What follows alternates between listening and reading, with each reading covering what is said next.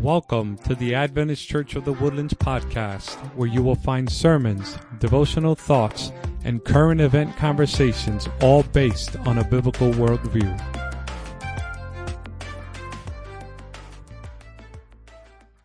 He had spent three and a half years with these 12 men. And you can imagine if you only had a few days to live, what would be going through your mind.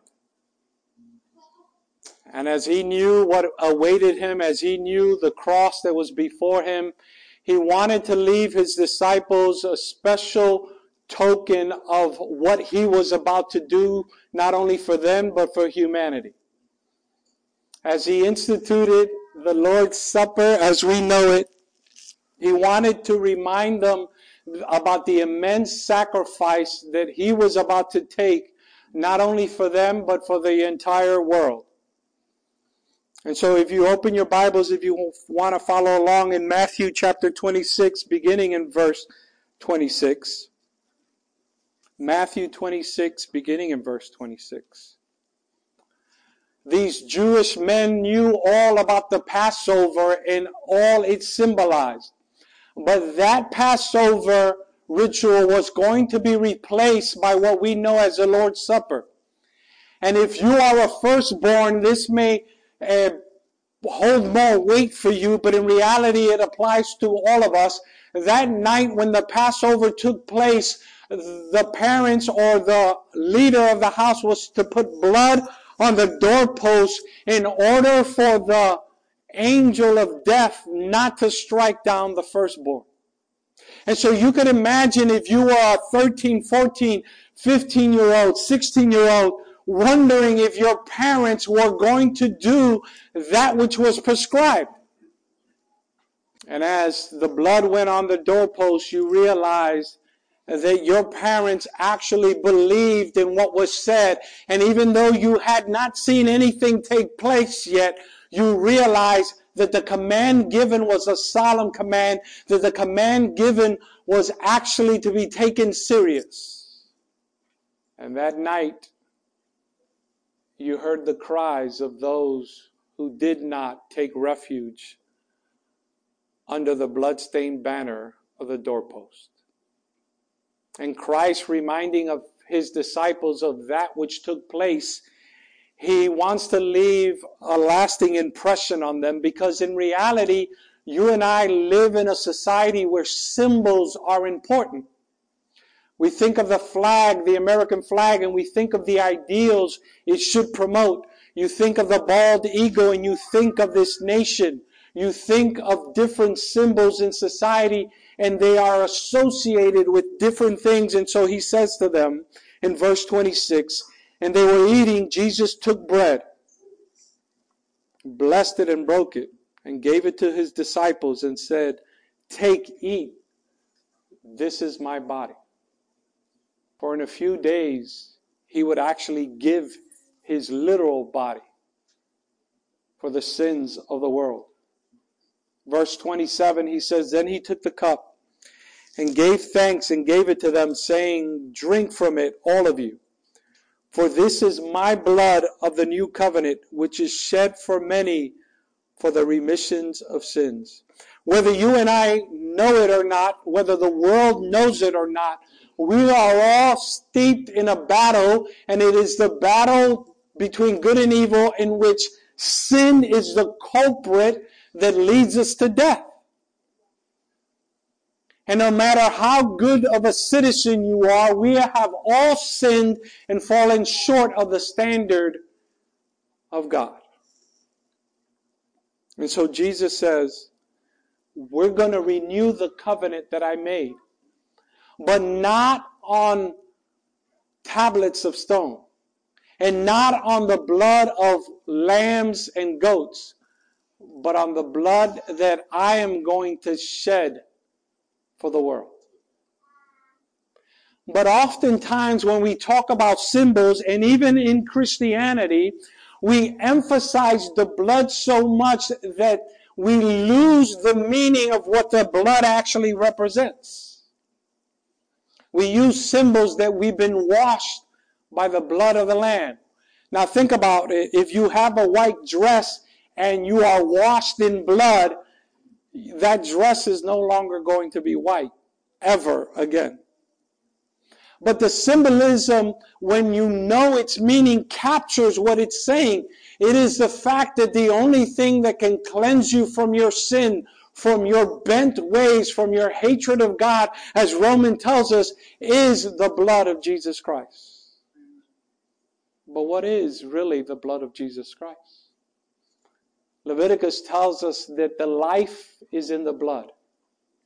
And that blood shed for us represents the fact that there was somebody who walked this earth who did everything possible so that you may have eternal life. He lived the life and he died giving up his life so that you may have eternal life. It's not just blood that flowed from his side. It's the life that he lived to the glory and honor of God in order to be accepted that you may take his place and he may take your place. The sinner dying but being cleansed by the life of the perfect one. There's a song, a secular song, but nevertheless I like the words of this particular portion. It's a story of a, the singer is recalling her bad relationship with her father and how her father abandoned her while she was growing up. And now that she has become something, the father now wants back in her life. And the particular line in the song, she says, she says, you didn't think I was worth it. But the reality is, my daughter, now she's talking about her daughter, she says, she will never wonder about her worth. Because unlike you, I'm going to put her first.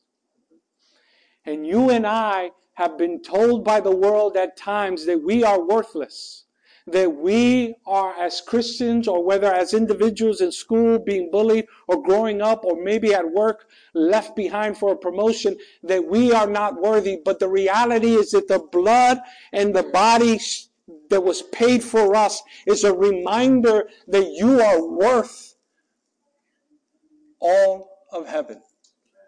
That God left nothing in the treasure of heaven in order to redeem you and me.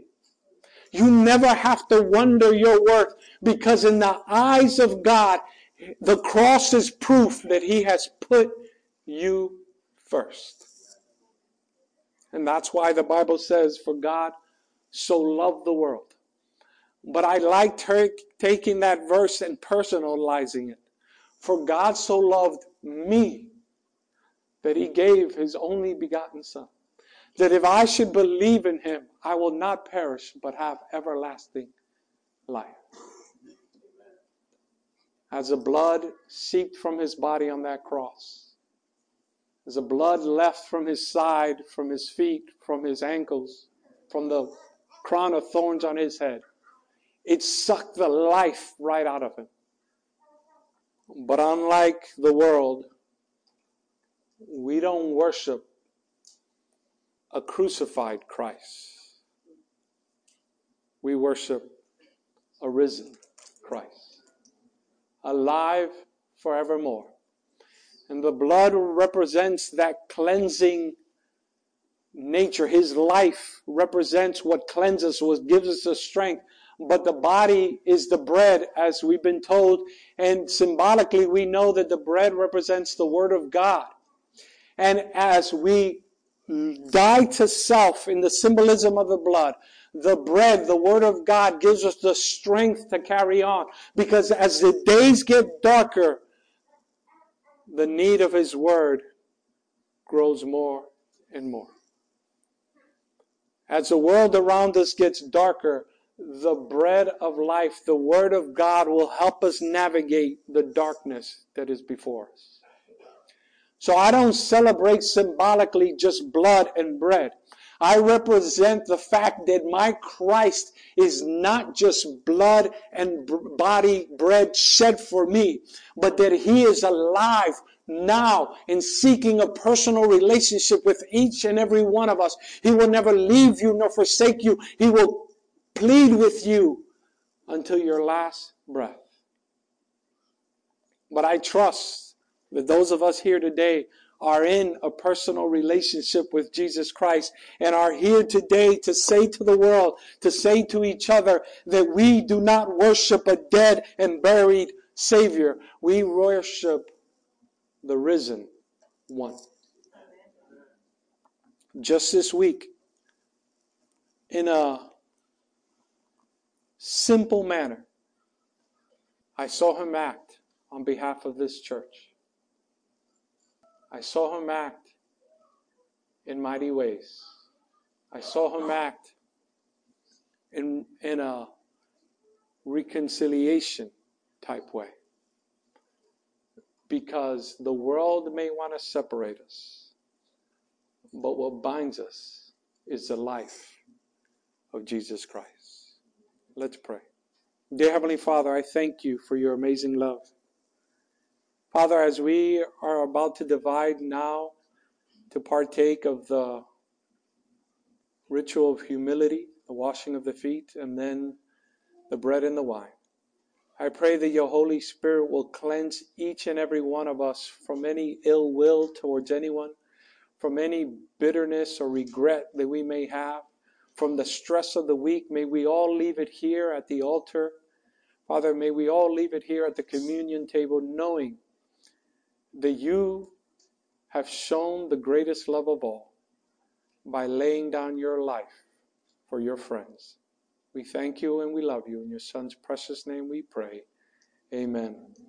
For those who may be visiting, the Adventist Church practices open communion. So if you feel you are right with the Lord, then you are free and invited to partake. At this moment, we also practice uh, the ritual of humility, the washing of the feet. And so if you want to participate in that, in the kitchen here, which is the first door to the sanctuary to the right, the men will uh, partake there. If you are a woman and you want to participate, out the door to the left, first door to your left, the women will partake there of the ritual of humility. And if you are a couple wanting to do it with your spouse, it is where we have our fellowship dinner. At this moment, I dismiss you reverently, and then we will reunite here for the bread and the wine.